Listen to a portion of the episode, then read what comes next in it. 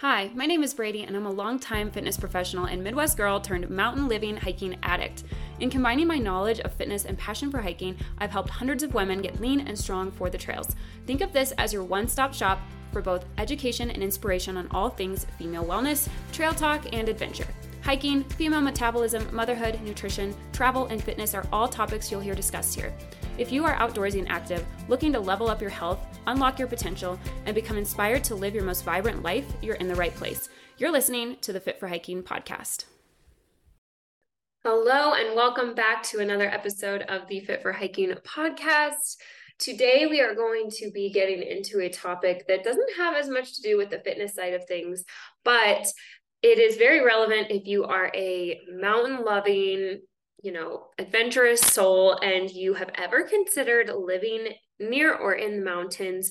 You need to listen to this episode today because I'm going to be talking about 10 things that I've learned from life at 9,500 feet, living in the mountains, um, things that I wish I would have known before moving up here, lessons that we've had to learn the hard way, what we love about it, all of the things. Um, so before I get into all of the nitty gritty details, it's important to kind of understand how we ended up living where we live because it's a bit of an unconventional story. So we moved to our current house two years ago.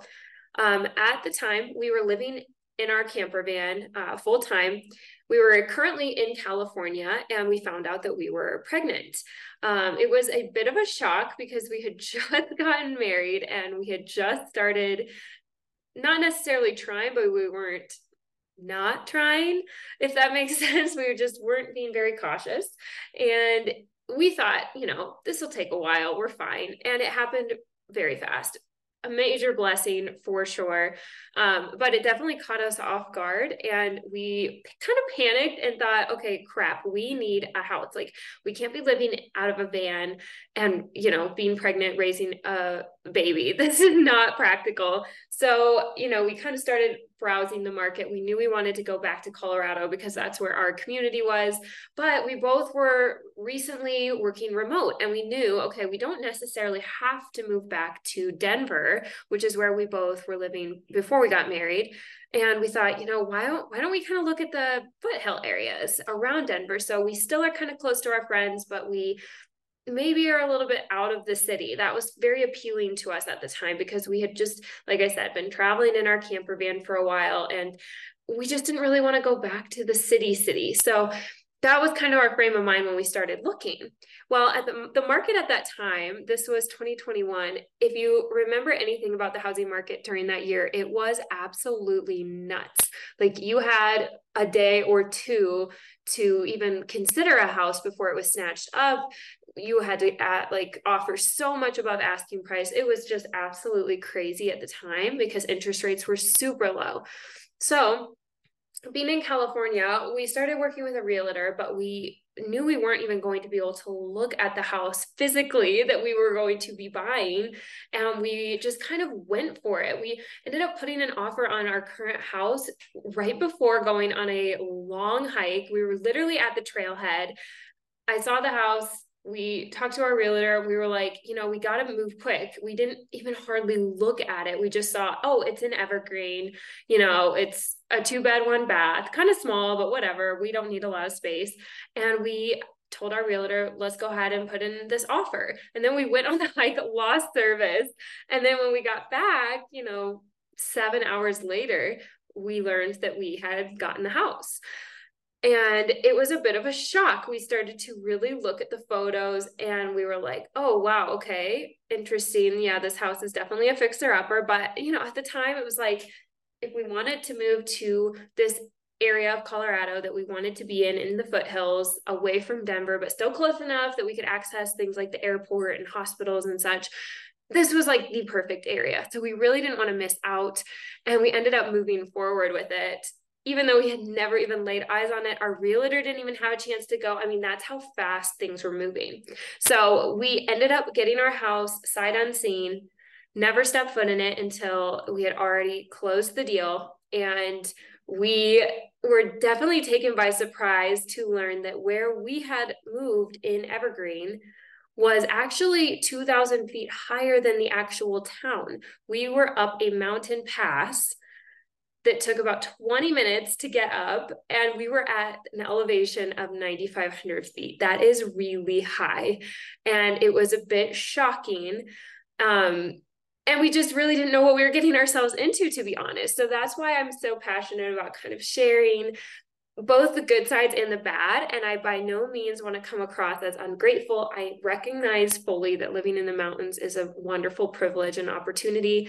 So I'm not at all trying to complain, but I do think it's helpful to shed light on both aspects, the good and the bad of mountain living, because there was so much that we just didn't know as you know newbie homeowners and moving to a home in such an interesting and unique area where there's a lot of different considerations and we just didn't know.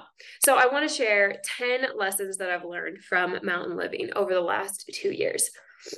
Okay, so first one, altitude matters. There is a massive difference between for instance, 7,500 feet and 9,500 feet. Um, I don't think we realize just how drastically different the weather would be from the town of Evergreen versus our house because hello, it's only 20 minutes away. How could it be that different? And let me tell you, it is a massive difference when you're looking at 1500 to 2000 feet of a, of a difference here. So just for some perspective, temperatures can vary five to 10 degrees every 1000 feet. So think about that. I mean, Denver, for instance, um, is at 5280. Okay. So that is over 4,000 feet lower than where we currently live. And even though it's only about a 45 minute drive to certain parts of Denver, the, the temperature can be 20 to 30 degrees colder at our house on any given day, especially in the winter and spring. So that's just a massive thing that I did not realize like how much of a difference it would make even though I'd done a lot of hiking and things like that. I think I was just blissfully unaware and just wanted to live in the mountains. It sounded so amazing and idyllic and I didn't really think about the reality of what that would be like on a year-round basis, not just during, you know, summer and fall months where everything is so beautiful. So things like the wind precipitation, snow melt, animals, fire danger, all of these different things are going to vary greatly based on your altitude. So it's really important to kind of be aware of the altitude that you're looking at. And is it something that realistically you want to be up against on a year round basis? If this is going to be your primary home, right? It's quite different if it's like a vacation home or something like that. But if this is where you're living, most of the year, if not all the year, that's something you really, really need to take into consideration. If you're not much of a winter person, if high winds kind of freak you out, if you don't want snow on the ground for seven months out of the year, then you're probably not going to want to live at a super high elevation. Okay. So that is one thing that you don't want to take lightly simply for the sake of living in the mountains. And that was definitely a mistake that we made. My husband likes it a little bit more than I do. He's more of a winter person. He doesn't mind that there's snow for so much of the year. It really gets to me though. Like when I look at the forecast in Denver and it's 70 and sunny and it's like high 40s and sleeting at our house, I get so mad because the weather in Denver is just most the time, except like the middle of summer, it's so much better in Denver. Obviously, there's a trade off, right? Like we have a lot to enjoy up here, but the weather can really be a frustrating factor that affects your quality of life more than I realized. Okay, number two, take inspections really, really seriously when it comes to a mountain home, especially when you're looking at big foundational things. So these are things like your water supply, your roof quality, the foundation status of the home, septic system quality and drainage. All of these different things are going to potentially be massive costs. So obviously a fixer upper is one thing from a cosmetic standpoint, but it's a totally different beast if there's underlying massive costs from a foundational standpoint. Um, that are just going to end up being a money pit. I speak to this from very personal experience. When we moved into our home, we got a water test done um, for the well because we're on a well here. So we got our well test conducted when we were still going through the inspection phase. It came back pretty underwhelmingly good. We were not happy with it. We were told, oh, you know, we ran the water for about 40 minutes and it ran out. And we were like, whoa, what? Um, that seems alarming. But we were kind of convinced, you know, unknowingly by the seller's agent and realtor that that's common in a mountain home on a well that you know you're not going to have as high of water pressure or you know just water quantity at a high elevation uh, in a mountain home with a well um, in hindsight, we were definitely taken advantage of because we didn't really know to push back on that and question it. And about eight months into living into in our home, we had our well completely run dry. We dealt with a year and a half of water insecurity where we were having to actively ration water, not shower, not be able to run our laundry. We were having to go to laundry mats. Um, we were on a list to get a new well, and it ended up costing us $45,000. I share that only because I think it's really important to stress how much you need to take it seriously if you're looking at a mountain home. Like these big foundational things are not to be taken lightly in any home, but especially if it's in an area where you're just not really familiar. I had never lived on uh, on a well property before so i just didn't know how big of a deal it would be if the well wasn't functioning optimally and drilling a new well was honestly one of the most stressful things that I've ever gone through personally because it was so hard to save up for that and then watch that money just go down the drain. Um, it was an immense stress on us. So I just share that because I want you to take it seriously if you're going through the inspection process and there's a really big foundational thing like that. Don't overlook it for the sake of living in the mountains. Really take that seriously, ask questions, get the appropriate inspections and if if you're worried about something like that listen to your gut because it's definitely going to end up being a big money pit and that's a big deal. So things like that you want to take very seriously when it comes to an inspection.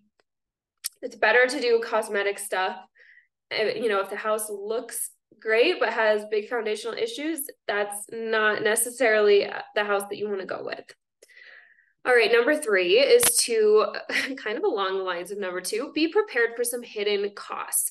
So these are kind of smaller costs, but they do add up. So I feel like it's important to share. So one would be an ATV with a plow. That was something that we had to purchase because our driveway is long and steep and the snow here is very intense. A standard plow would not cut it. So we had to spend about $5,000 on an ATV with a plow on the front in order to plow our driveway. Even still, we would have to use um oh, what's it called? Not spikes, uh, chains on our tires, like during certain icy seasons.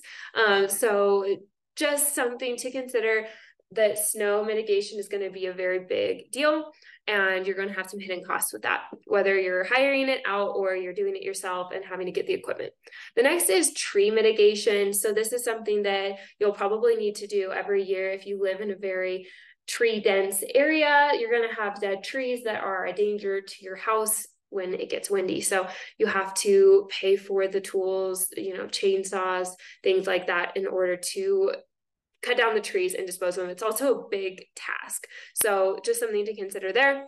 Um, trash bins that are bear safe. We have bears in our area, which I will get into in a little bit. Um, so we had to pay a little bit extra when it came to our um, trash bins. Okay, so that's a small cost, but just something to consider. Um, heating bill can be very high in the mountains. Oftentimes, old mountain homes don't have awesome like window sealing. The windows might be old. Um, the insulation just is a bit subpar at our house. So even though we have a wood burning stove that we will use frequently in the winter, we also still run off of electric heat too. And the cost can be so high in the winter. I'm talking like 500 to 600 bucks a month. Um, so just something to think about. You know, your standard mortgage is what it is, but you're also going to have potentially a very high heating bill depending on how high altitude, how cold, how good your insulation is at your home. Um, and just general exterior maintenance. When you're living at a very high altitude, you're having more precipitation, more wind, more wear and tear on the exterior of your home. So the chances of needing to paint it and do maintenance, renovations, and things like that more frequently is going to be higher. Okay, number four, it can be a bit isolating at times. So, for instance, you know, we came from Denver to a town called Evergreen. It's about 45 minutes to an hour in good weather. Um, and it could be, it was a really big adjustment, to be honest, because in Denver, everyone's young, everyone's social. It's just a totally different culture than a mountain town, specifically this this mountain town that we moved to. For the first, I would say about eight months to nine months that we lived up here, we didn't really know anyone. I was pregnant when we moved in. We were just in the thick of like house projects, trying to make it at least somewhat livable. And I wasn't feeling great. And then it was winter. And then people kind of hole up in their homes. And if you don't already know people, it can be extremely isolating. We both work from home. And with the issues that we had, like adjusting to winter and getting down the mountain pass in winter weather, that was really tough. I didn't feel safe to leave the house. I had all this anxiety about driving the mountain pass while pregnant. And it was just hard. It was definitely an adjustment. To be honest, I kind of hated it for the first year we lived up here. I thought, what did we do? Like, I miss being close to friends. I would want to go, you know, just hop in a workout class or join my friends on a Friday night and it would be nice in Denver and we would be stuck in our driveway because of all the accumulating snow. And it just it was really hard as a young person I think. Um I didn't factor in how tough it could be as far as isolation. So my tip would be to get connected in the community as soon as possible by joining activities, figuring out what's going on in your neighborhood. We joined a neighborhood softball league that plays in the town of Evergreen. And that is literally the only reason that we met all of our friends here and got connected into the community um, I'm so glad that we ended up doing that because otherwise, I think we would have probably moved and just thought, okay, well, I guess we're never going to meet people up here because it was so difficult that first year. Um, so finding some activities to join, it doesn't even have to be sports, but finding something, you know, going to events at your local rec center or your local church or your local park, looking for ways to get involved actively, putting yourself out there. It's a bit uncomfortable, but it's really the only way. And you want to meet meet people who are close by. Let me tell you like having all of your friends 45 minutes to an hour away especially when you have a newborn is really lonely. And so meeting people in the community was the best thing that we did up here. Um, and also when you're choosing your home factor in are you going to be comfortable driving in the winter to and from your house frequently? Um, with the mountain pass, like I mentioned, it's like a million switchbacks, not a lot of guardrails. It's very sketchy in the winter. The snow doesn't really melt because it's so shaded from trees. And I still get anxiety driving to town from my own house in the winter. And that's hard because then you have this big mental barrier every time you want to go to the gym, you want to go do something social, you need to go to the grocery store. Um, so it's just something to think about. Make sure that you are comfortable driving the roads to and from town from your house in all seasons. Definitely, definitely recommend that. It will help with the isolation big time if you feel comfortable leaving your home year round. Okay, next one, number five, is you're going to worry more about animals than humans from a safety standpoint. Um, we have bears and mountain lions up at our house. And so my advice would be to do some research as far as what wildlife are you going to be dealing with. There are definitely mountainous areas that don't have to deal with any of that in Colorado, um, but our neighborhood has a lot of wildlife. We're up really high. This neighborhood has always had wildlife, and it's a really fun thing, but it also is safety consideration. I don't like to go for walks with my daughter um, you know, when it's getting dark out or even just in the middle of the day sometimes i feel a bit uncomfortable because the wildlife does come out during the day sometimes. So um, you know from one standpoint the safety we don't worry about people. We don't worry about people breaking into our cars or our house the same way that we did when we were in the city. Um, however you do have to worry about animals and it's just something to think about when you're choosing the area that you want to live. If it's mountainous just think about like would i be comfortable going for a run by myself in this neighborhood? Um, from a human or a wildlife standpoint it's important to factor in both. And of course no area is going to be 100% safe but it is something that i wish i could go comfortably on a run in my own neighborhood and i just don't really feel like i can because of animals um, as far as the wildlife thing, it's also just good to consider the the hurdles that you'll have. So for from one example would be um, when we first moved in, we dealt with a lot of bear issues with our packages and trash. I had a big order arrive. I was about to lead a retreat and I had a sponsorship from Kodiak Cakes. So they delivered all of this stuff like protein, pancake mix, um, their like granola bars, all these different items, and it came late. So I had already left for the retreat, came back four days later, and bears had absolutely demolished this package, you guys. Like it was insane. There was just remnants all over the yard. They had broken into our trash bins. They had broken the locks off, and there was just trash everywhere. And then they would just chuck our trash bins down the mountain. This happened super frequently until we got a little bit smarter and realized okay we can store our trash bins in our garage safely. They're not going to be able to break the door down. Um, but for a while it was such a battle and we had to kind of learn okay we're never able to order anything with a scent not even just food but anything that has a scent if we're going to be gone we need to make sure that we're home. Our you know we used to order our dogs dog food to just be delivered on a consistent basis. We had to stop doing that because there was way too many times when it would get delivered when we weren't home and it would just get annihilated by the bears.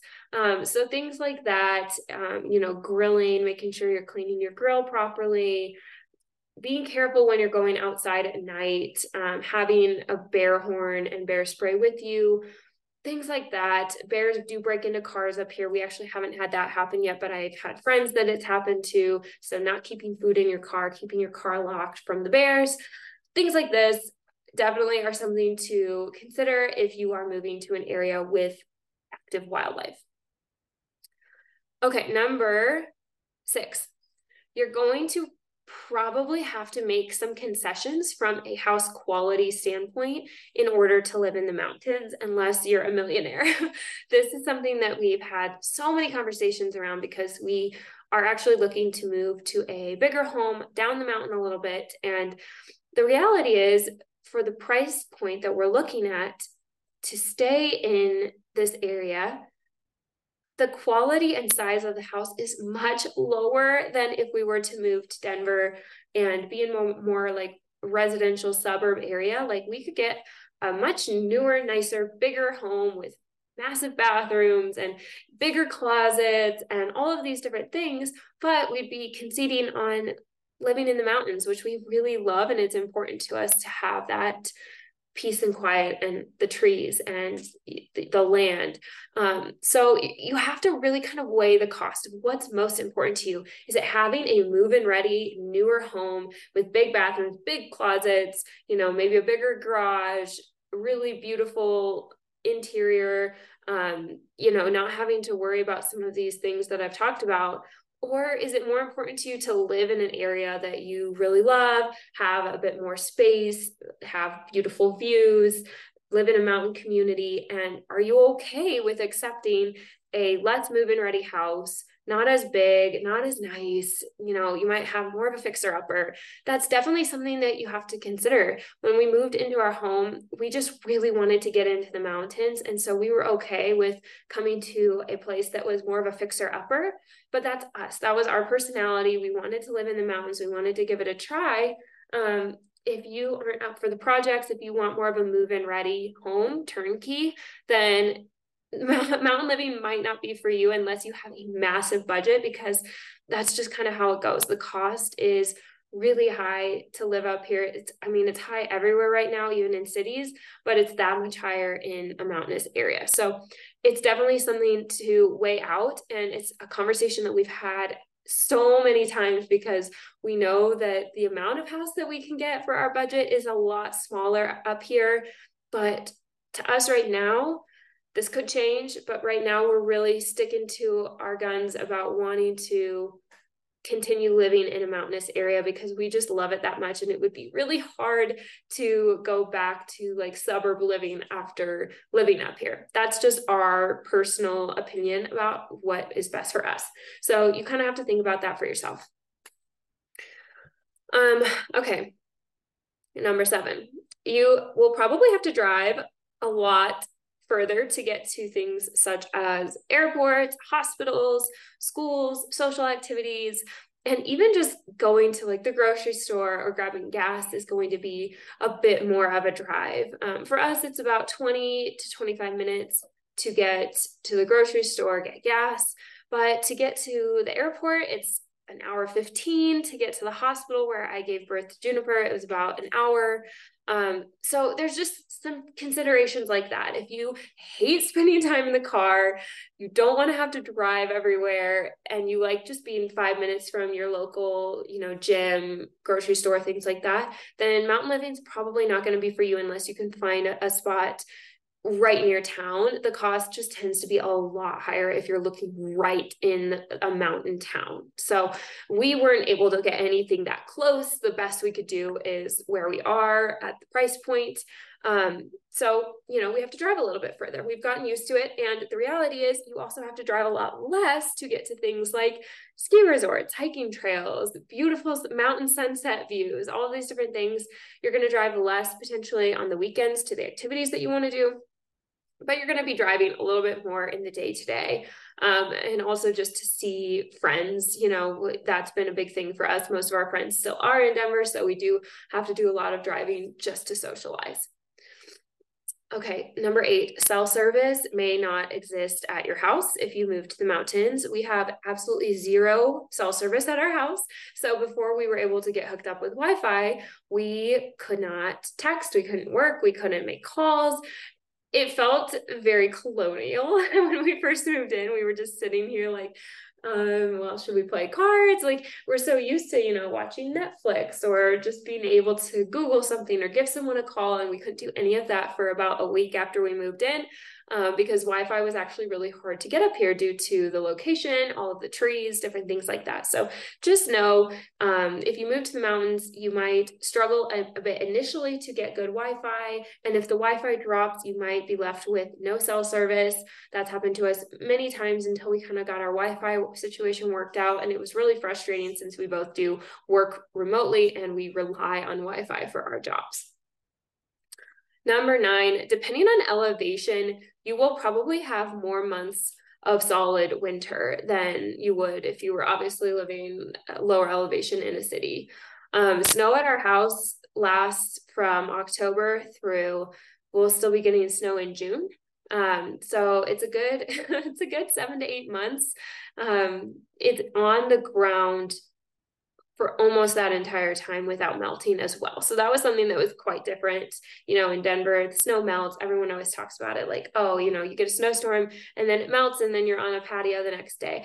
Not the case the higher that you go. So that was definitely something that was hard for me to adjust to is not being able to just go for walks year round in our neighborhood and dealing with just the snow that would not melt. Um, it's definitely an adjustment coming from a place where you can go for a walk year round and you can go sit on a patio and not have to deal with constant snow accumulation on the ground. So, you know, weighing out whether you prefer even like a mountain view from a residential area that's lower down or to actually live in the mountains. It's very, very different. And the altitude will be the biggest determinant of kind of like what that's going to be like for you. So, again, just doing your due diligence with research of the area so that you're not caught off guard or you know, surprised by the weather or the amount of snow accumulation that you get. All right, the final one, number 10, is that once you move to the mountains, you probably will never want to leave despite all of the frustrations. Like I said, after the first year, I was ready to throw in the towel. I thought, okay, well, I tried it. This isn't for me. I hate it. I feel so isolated and then we started to really get connected. We started to figure out what works for us. We traveled a bit during the winter to give ourselves a break. Um, we found awesome childcare, met great friends, and we just really feel like this is home now. And at this point, like I said, we're moving and we really want to stay in this area a little bit lower down, but we want to stay in this area. So I will say, even though there are hardships it's really hard not to fall in love with living in a place where you have peace and quiet, mountain views, you don't have the constant sound of cars, you have that safety component, you're in an awesome community, has a small town feel, um, the wildlife, it's just beautiful and it's an awesome, awesome way to live if you can withstand some of the barriers and the hardships and get through that first winter um, it makes it really hard to leave. So I know I listed a lot of hard things, but all of that being said, to us, like it's worth it. It has been far more wonderful and rewarding than it even has been hard, despite all of the hidden expenses and the learning curve and the projects. Um, and the, the months of isolation that we felt up here, it's really starting to feel like home in this past year. Um, and so all of the bad things considered, we still love it. I still recommend it. Um, but I do think it's helpful to kind of take all of these things that I mentioned into consideration, um, which is why I wanted to put out this episode. So I hope that you have found this insightful and helpful. If you guys have any questions about mountain living, you can always shoot me a DM at the fit underscore for hiking um, Instagram page my personal page as well, ponytail underscore on a trail. I'm always answering DMs on both of those accounts. So if you have questions, I love talking about this stuff. I think it's really fun. So send me a message. Let me know if you found this episode helpful. If there's anything else about mountain living or my experiences living where we do that you would like to hear an episode about, let me know. I am all ears and I want to hear your guys' feedback. Thank you so much for tuning in today, and I will see you on the next episode. Thanks for tuning into this episode of the Fit for Hiking podcast. As always, I hope it leaves you feeling inspired and informed on how to take your health and adventure into your own hands. For more content like this, be sure to follow along with my daily posts at ponytail underscore on a trail. That's ponytail underscore on a trail. You can also stay up to date on my new episodes being released at fit underscore for hiking and find more free resources at ponytailonatrail.com. Happy and healthy trails!